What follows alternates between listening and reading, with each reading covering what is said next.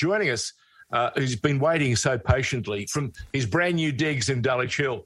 The man himself, uh, the voice of football in this country, Simon Hill. Welcome, mate. How are you guys? Good to be with We're you. We're okay. Uh, we hope you're safe. Can I just say the most exciting thing for me uh, watching Ten's coverage of the Melbourne Cup was the first ad after the race. And yep. can I just say the most exciting thing I've seen? It was a major show of commitment by the network.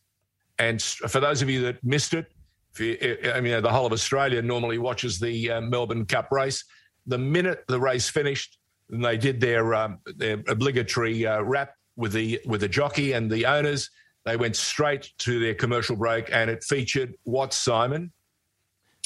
Featured the A League ads, um, which is terrific. You know, that, that's the sort of exposure, obviously, that we've been wanting as a sport on a free to air network, uh, particularly prime time, which this was, of course, in the Melbourne Cup.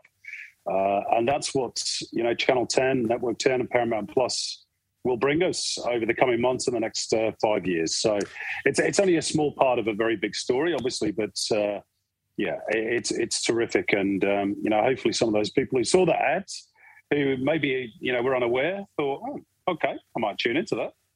My my wife was sitting alongside me, looked at me, and she said, "Now that's a statement." Mm. Yeah, well, it is, and you know, they've invested a lot of money. Um, and you know they're, they're mad keen, as I've said to you before. Uh, obviously, there's a lot of work to do uh, to get this game back going, you know, where we need it to be. Um, but all this stuff helps, and I think the fact that you've seen, you know, A League players, uh, both men and women, featured on on other shows such as The Project and and and whatnot. I, th- I think it's again, it's it's seeping into the mainstream consciousness, which is you know, with the greatest respect, um, something that we've not had before. So uh, I think it's terrific. And as I say, it's only part of the story. Uh, there's a, there's a lot of hard work to be done elsewhere because, you know, unlike other sports, we're we're not probably part of the mainstream culture here. So we've got to try and embed ourselves in that. Uh, and at the same time, you know, bring the bring the football fans along for the ride. They have to be the priority um, to get those people back in the stadiums and back watching on TV. Um, but this all helps. And uh, can I just say the imagery and the storytelling of that particular ad, uh, for me, tells the whole story. I spoke to Jeff Bullock a number of weeks back, and he said to me, "Mate, we're we're going young. We're going to catch the capture the next generation of football um, fans." And uh, this ad just covers it beautifully from one end of the spectrum to the other. And even the old guy who had to return the football in the ad does it beautifully, you know, straight through, kicks it right in the high diddle diddle and make sure yeah, the kid got. That's me and you, George. Yeah. That's me and you, the old Mate, if I did that right now, I'd pull a hammy. So stop, stop that stuff. But quite serious. Josh, what did you make of it? Uh, again, f- uh, more directed towards you and others. Uh, that was a serious statement from 10. And as uh, Simon alluded to, this is just the beginning. They're going to roll out a whole series of, of things that um, and strategies. And the FFA Cup, uh, November is going to be huge. And what a prep and a teaser for the A League start uh, later in the year. Oh, I thought it was great. I love the focus on fan culture and sort of match day experience and connecting to that. And also, I mean, just the universal experience of losing the ball over the fence. That's uh, kind of a, a grassrootsy idea. And we talk about trying to connect the grassroots to the top. I think sometimes symbolic stuff like that can be just as helpful as some of the larger reforms that the game's been after. Totally agree. But the um, FFA Cup, that's the FFA Cup, Simon's going to be bit huge, isn't it? These, your commitment to FFA Cup. Yeah, well, I mean, we started that already. Obviously, um, you know, I've, I've, called a couple of those games. There's another one coming up um, on Saturday, Mount Druitt Town against Wollongong Wolves, um, and then there's a there's a big game in your neck of the woods next next Friday, South Melbourne against Melbourne City, which you know is, is the sort of fixture really that the cup is all about. Um, you know, the storied uh, club fr- from the past. Not not that they're you know in history, they're they're very much part of the present as well uh, and and the money club of, of the A League at the moment. So, you know, the, the, FFA Cup offers us such a great narrative, and obviously, uh, probably because of COVID to a large extent, these early rounds are going to run parallel to the start of the A League and give people a window on the NPL clubs as well, which I actually think is. I know Greg Griffin's had a bit of a whinge this week saying, oh, you know, it's unfair on the NPL teams having to play so far out of season. Well, yes, that's true. Um, but that's that's due to the pandemic as much as anything else. And the good thing about it is because it's going to run concurrently with the A League, people are going to get a window on the NPL clubs as well uh, if they're if they're you know tuned into football around that time. And that augurs well, I think, for the introduction of the national second division, which you know we we all hope is is not too far away. They keep talking about it. At some point, they've got to do it. Also, it's not going to happen. They can't just keep having um, you know committee chats. Uh, so at some point, hopefully, you know that that, that will uh, jump on board as well. And then we've got a proper connected pyramid. Um, and those grassroots that um, you know Josh was talking about will have a pathway up to the top level as well. That's that's the plan anyway. There's been a lot of positive press and a lot of good stories from around the world embracing young Josh uh, Cavallo and his yeah. uh, uh, putting his hand up and saying, "I am who I am." And I love my sport and I want to play it encumbrance free or tension free. And um, it's been received uh, uh, amazingly well, and let's hope it continues to be. Uh, what have you made of it? Watching all the international clubs putting their hand up yeah. and saying, "Well done." Uh, well, it's it's obviously it's something that probably shouldn't need to be done. Correct. Um, yep. Uh, you know, we're we're at the point in time where uh, in 2021 it beggars belief that he's the only openly gay player in, in a top division of, of senior football around the world. But uh, you know, I'm hoping that it will be the first of many, and it will just become normalised. Yeah. Um, it's. I, I, thought it was courageous by by Josh to come out because. And everybody said, "Oh, we don't." You know, there's been some criticism. We don't need to know. It's between you know him and, and uh, his family or, or, or whoever. But the fact that it did cause such a reaction tells you exactly why it was such a big thing for him uh, to come out. And I spoke to Josh. I was fortunate enough, Adelaide United asked me to write the story for um, uh, Channel 10. So, you know, I, I, knew that this was coming a, a, few days before it happened. I did a, a long interview with, with Josh um, and, and, was hugely impressed. You know, he'd, obviously taken a long time to think about whether or not to do this. Mm. Um, but it, it, it's clearly been a huge weight off his shoulders. And you know, it's it's all those little things of of being in a changing room. We we all know that football changing rooms, you know, they're quite macho places. Mm. Um, he said it was all the banter of you know who you're seeing, who's the lucky girl, all that sort of stuff. And he felt he was having to avoid all those conversations and basically live a lie, which is not pleasant for anybody. No. So. I, I, think the fact that he's now, um, you know, open to be who he is, and, and I, I, never thought he would have a problem in Australia, to be honest. Certainly not with his teammates, certainly not in the football community. Uh, you know, we're a very inclusive game. Um, and I hope, as I say, that that just opens the door a crack to uh, to allow others, because the law of averages suggests that there must be many, many oh, more. Oh, yeah. um, but at the moment, they don't feel confident enough to to be able to come out and say, "Look, this is who I am," because of the macho culture of the sport. So I think it's a very important thing that he's done. I applaud him for it. And also, just on a personal level, I, I didn't really know Josh until I did that long interview with him. He's a super kid. Um, and, you know, very funny and uh, very self deprecating. And he's also a decent player as well. He had a very good year last year with Adelaide United. So credit to him and credit to the Reds as well, who obviously, you know, put their arms around him and said, uh, look, it's okay. We're with you. We'll support you.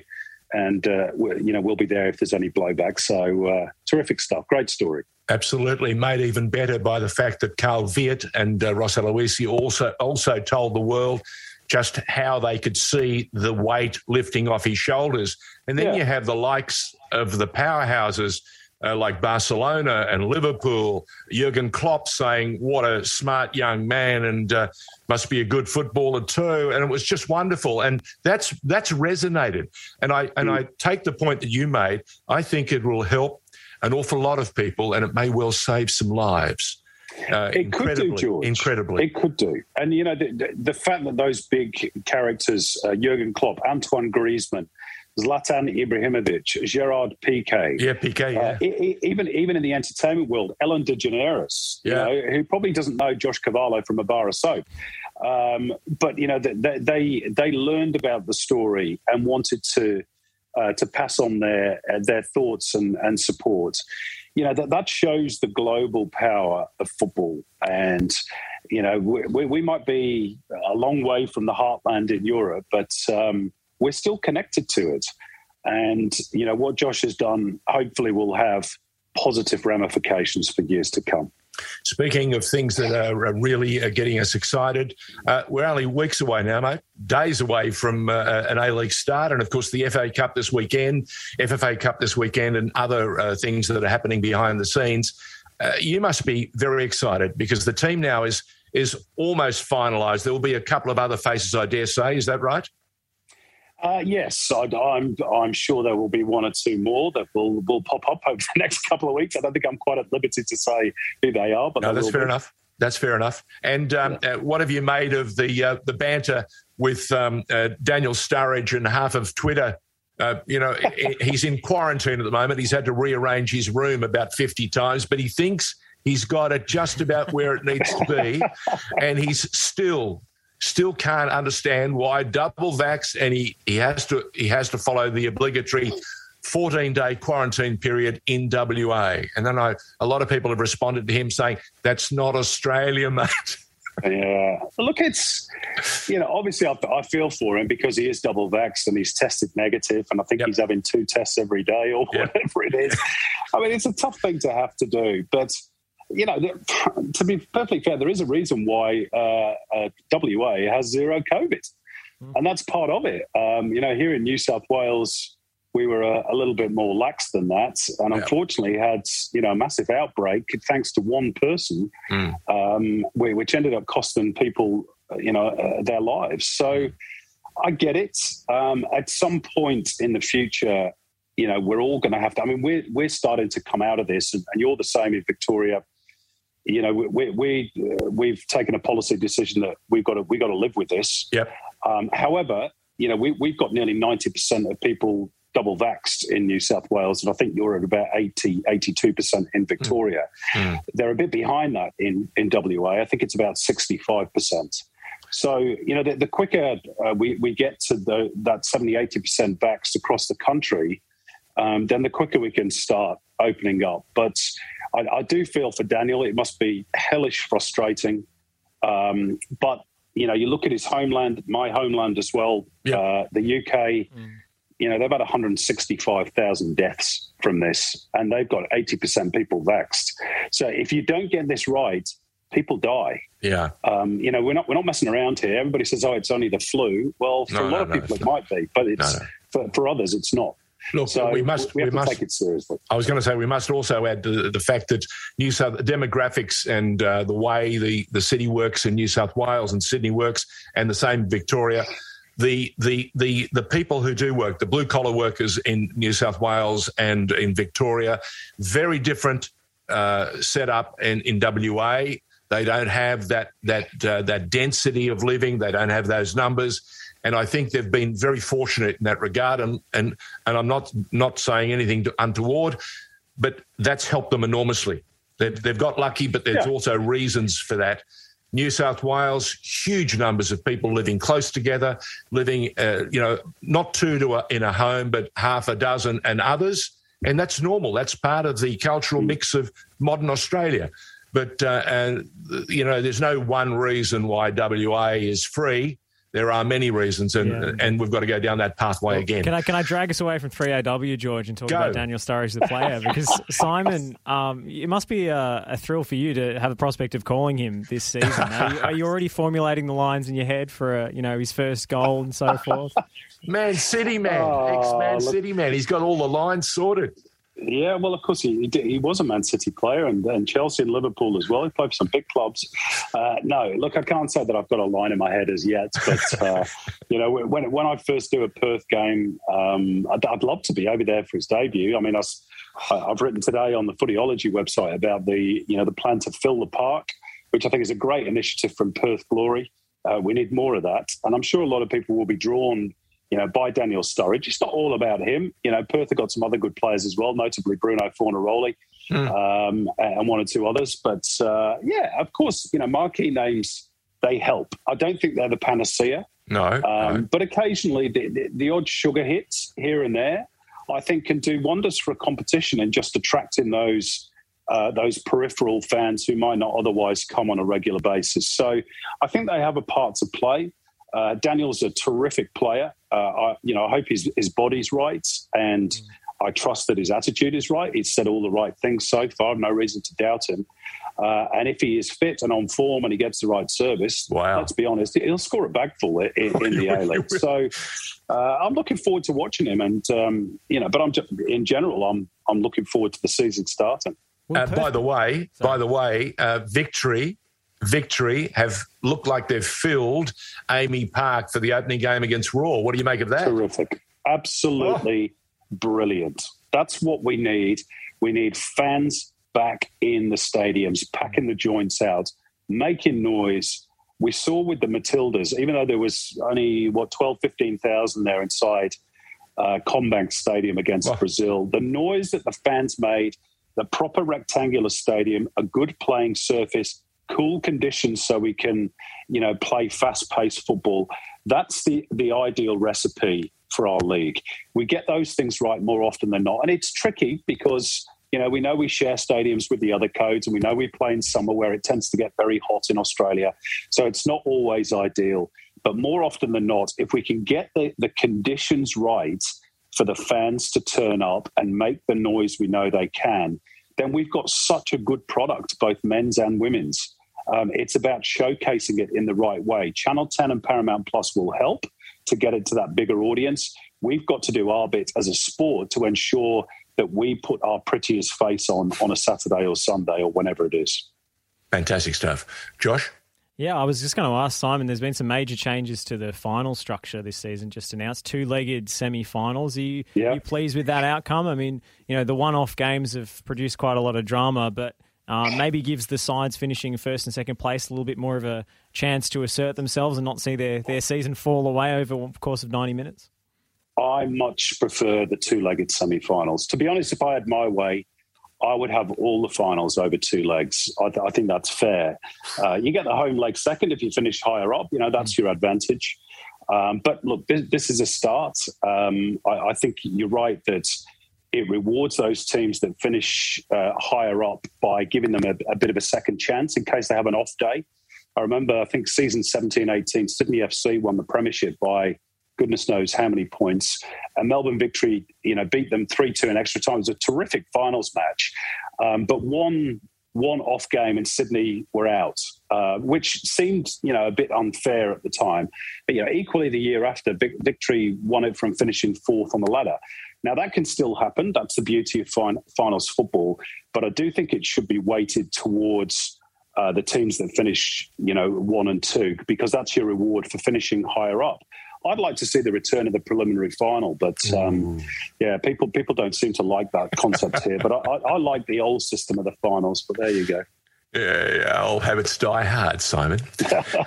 Mate, thank you once again for uh, making yourself available. Uh, good luck. I, I, understand you've got a very busy uh, day uh, uh, still running, and uh, we're we're going to thank you very much for joining us. Wish you all the very best, and we're hearing you've got some important calling coming up because uh, the Americans are coming down under late in November.